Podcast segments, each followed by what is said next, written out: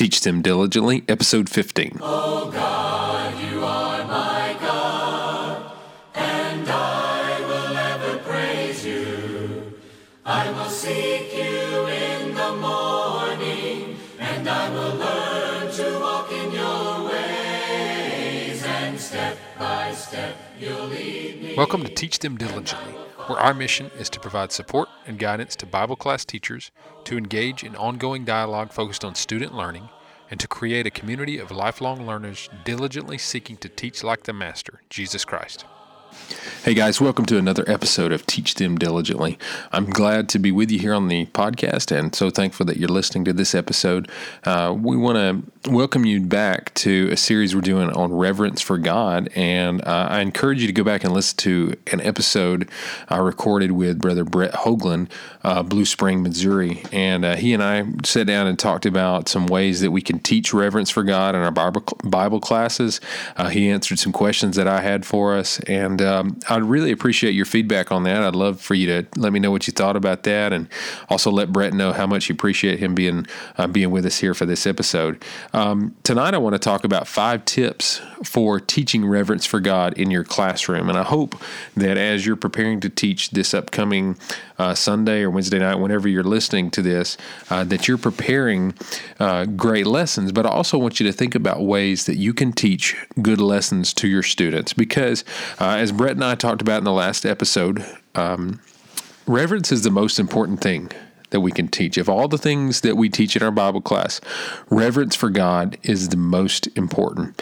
Uh, when you think about that, we, we're, we're built on the realization we have to build this framework of who God is, how great He is. Brett and I talked about how.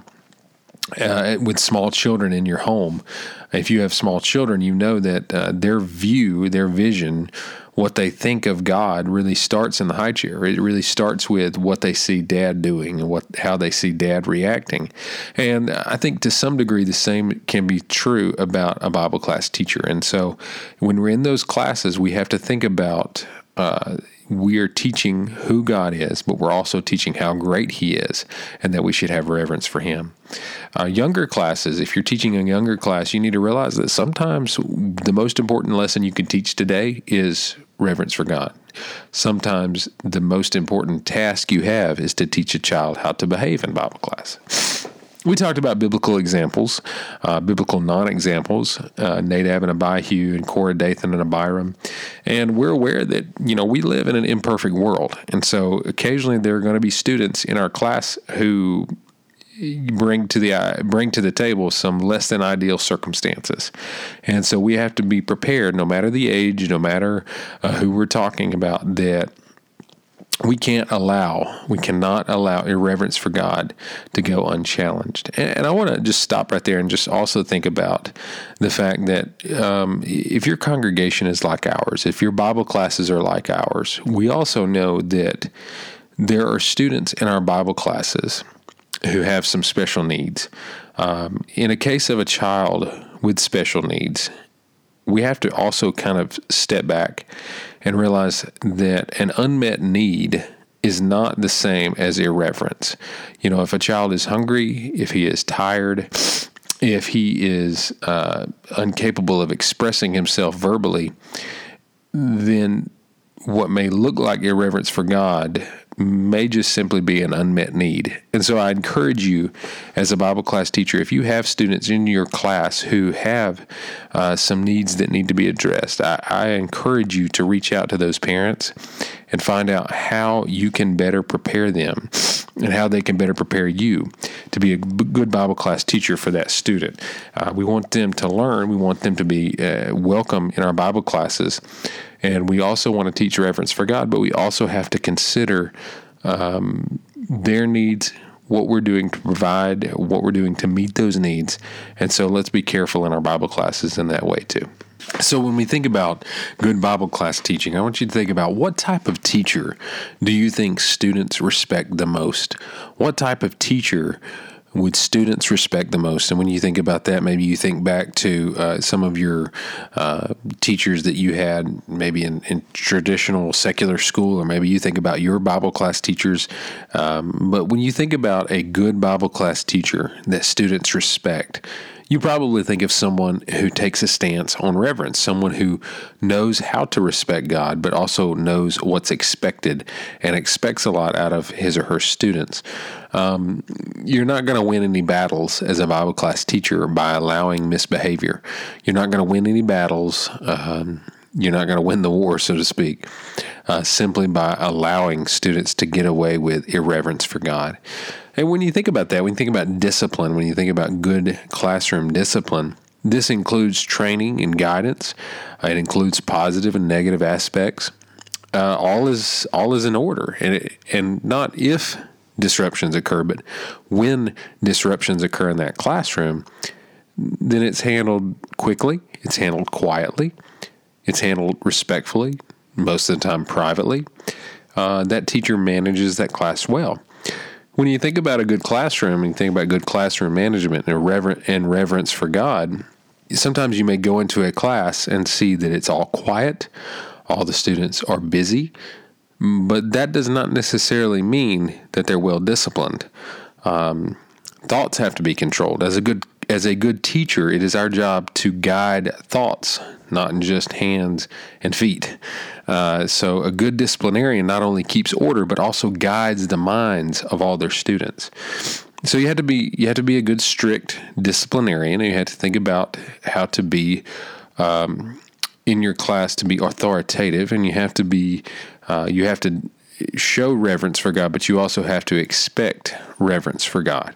And so before the first class, I would encourage you to to go out and to make a point to contact the parents. Be sure to send a letter home and uh, talk to them face to face and talk about talk about the student. Talk about what that student needs and how you can address those needs. Um, also be determined to control the group. Be determined that you're going to make sure that learning is going to take place. Be pleasant and firm with all your students and set guidelines and be consistent. Be firm in what you do. Children are actually uh, happiest when they do have distinct boundaries, when they have set guidelines, and the teacher is in control. So let's talk about five tips for teaching reverence for God in your classroom. First thing I would tell you is that you should keep the minds busy. Keep the minds busy. We create so many discipline problems because we allow the mind to wonder.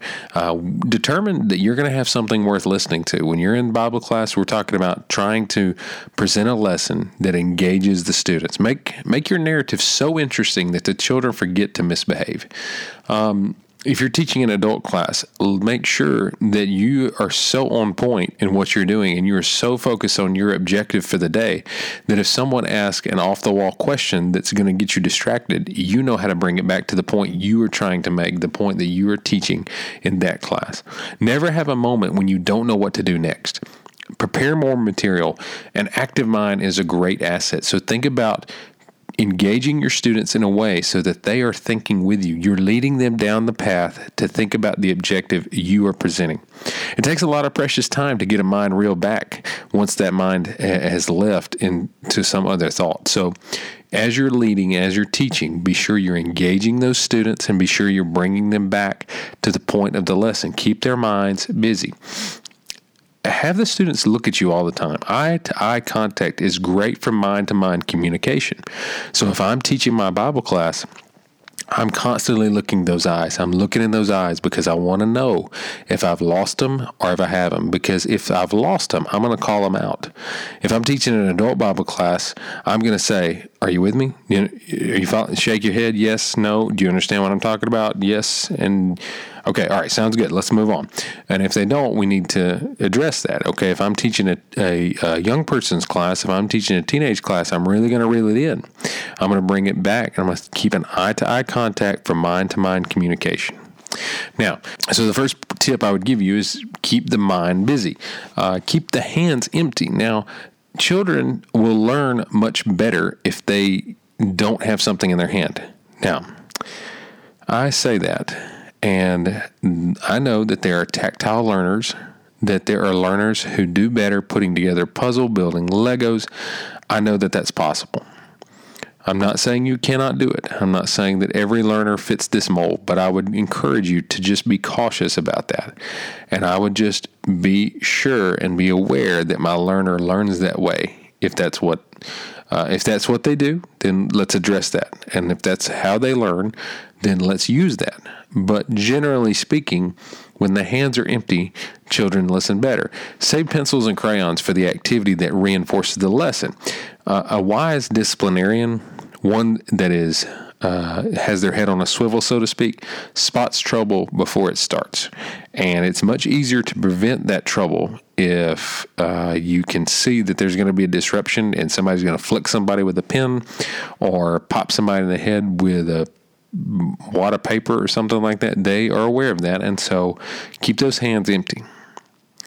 The other thing I would encourage you, third thing I would say is make sure that you don't have built into your schedule any type of playtime. It's not part of Bible class. Just don't make it part of what you do on a week in, week out basis.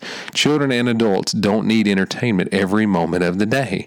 Uh, if I'm teaching an adult an adult Bible class, I'm not going to allow you know the first five minutes of class to be discussing something about that happened over the weekend or talking about football i'm not going to allow that in my bible class. I have to make sure that i'm teaching reverence for god. If you color during bible class simply for the sake of coloring then children will, will treat it with the same type of seriousness. If we just color to color if we're just there as the filler before class starts then it's really just a waste of time. If children need a time filler, then they may eat the crayons. If the teacher needs a time filler, then she's just not prepared enough. He's not ready to teach that Bible class. So let's be aware of that and let's be cautious about using coloring as just simply a time filler as something that we just do. There's no playtime in Bible class. We don't have time for that.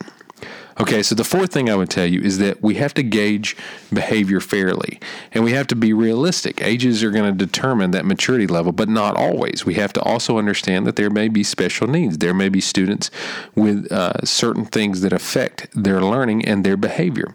Six months can make a big difference. Talk to a teenage class. Go see an incoming seventh grader versus an outgoing eighth grader. Now, I realize that's, you know, you're talking about maybe 18 months, but there's huge behavioral differences there. Um, never compare children. Don't don't allow. You have to gauge this behavior fairly, but we can't just say, "Well, I wish you acted more like him."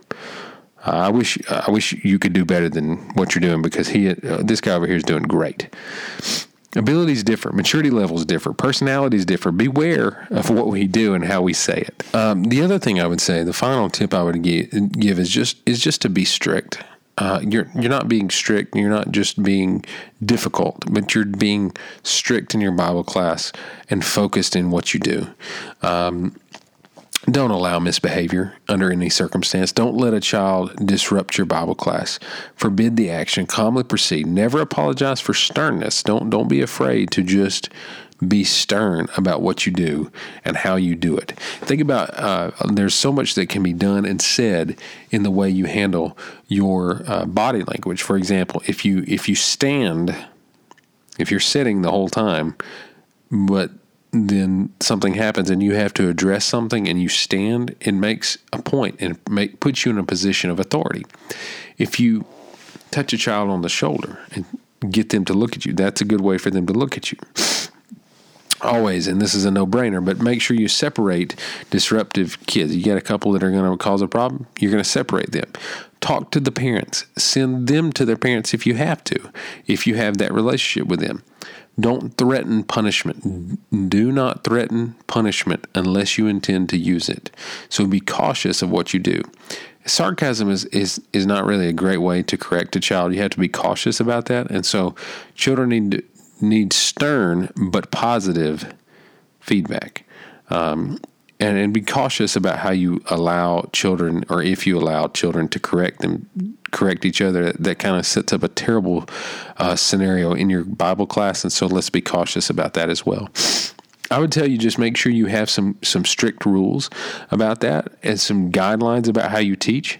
I would tell you to have some some guidelines for your Bible class, for some rules and some procedures about how your Bible class is to be structured. Determine that nobody's going to disrupt your Bible class and you're never going to give in, you're never going to sacrifice your Bible class and what learning could be taking place simply for the sake of peace You have to be flexible with your methods, and you can't just simply do the same thing over and over and over every week of the quarter. You have to remember you have to change uh, to fight to, to fight the battle in the mind. You have to fight the battle of the mind. I would set some simple rules for your Bible class. Some, something simple like we're going to show we're going to show respect for God. Um, hands and feet must be kept to yourself participate positively in class. So, something that's going to um, create um, a positive culture, and you're framing that in a positive way, but you're also bringing it back to showing respect for God. And, and above all, Use common sense and good judgment. Be on the alert for things. Like I said before, keep your head on a swivel. Be prepared to use your rules. Have clear consequences. Have plans of actions. And see possible problems early and avoid them. Remember your goal. We are on our mission to try to help a child get to heaven. As a Bible class teacher, we can teach the judges, we can teach Matthew, Mark, Luke, and John, we can teach them the plan of salvation. But if we don't teach a reverence for God, if we don't instill a reverence for God as parents and as Bible class teachers, then we may lose them. And we have to teach them to respect God, to teach them to show reverence to him and for for his word and how we how do we handle that word? How do we respectfully debate? How do we respectfully read scripture? How do we respectfully talk to each other? How do we talk to god? One of the primary requirements as a bible class teacher is teaching that student to respect god. We have to create a reverence for God in the way we handle God's word, in the way we treat our students, and the sternness of our classroom management let's be careful out there. Let's be sure we're working hard to teach them diligently, but also that we're working hard to teach reverence for God. Hope you have a good Bible class in this upcoming week. And if you have questions, please reach out to me. Uh, I really enjoy feedback from you, and, I, would love to hear uh, what you're doing in your Bible classes. I'd love to uh, read a couple of emails this week and, and some additional tips. What tips would you offer? What would you say to a new Bible class teacher about how to teach reverence for God. If you have some tips that you'd like to share, post those on our social media. Send me an email. You shall teach them diligently at gmail.com. I'd love to hear from you and continue to teach them diligently.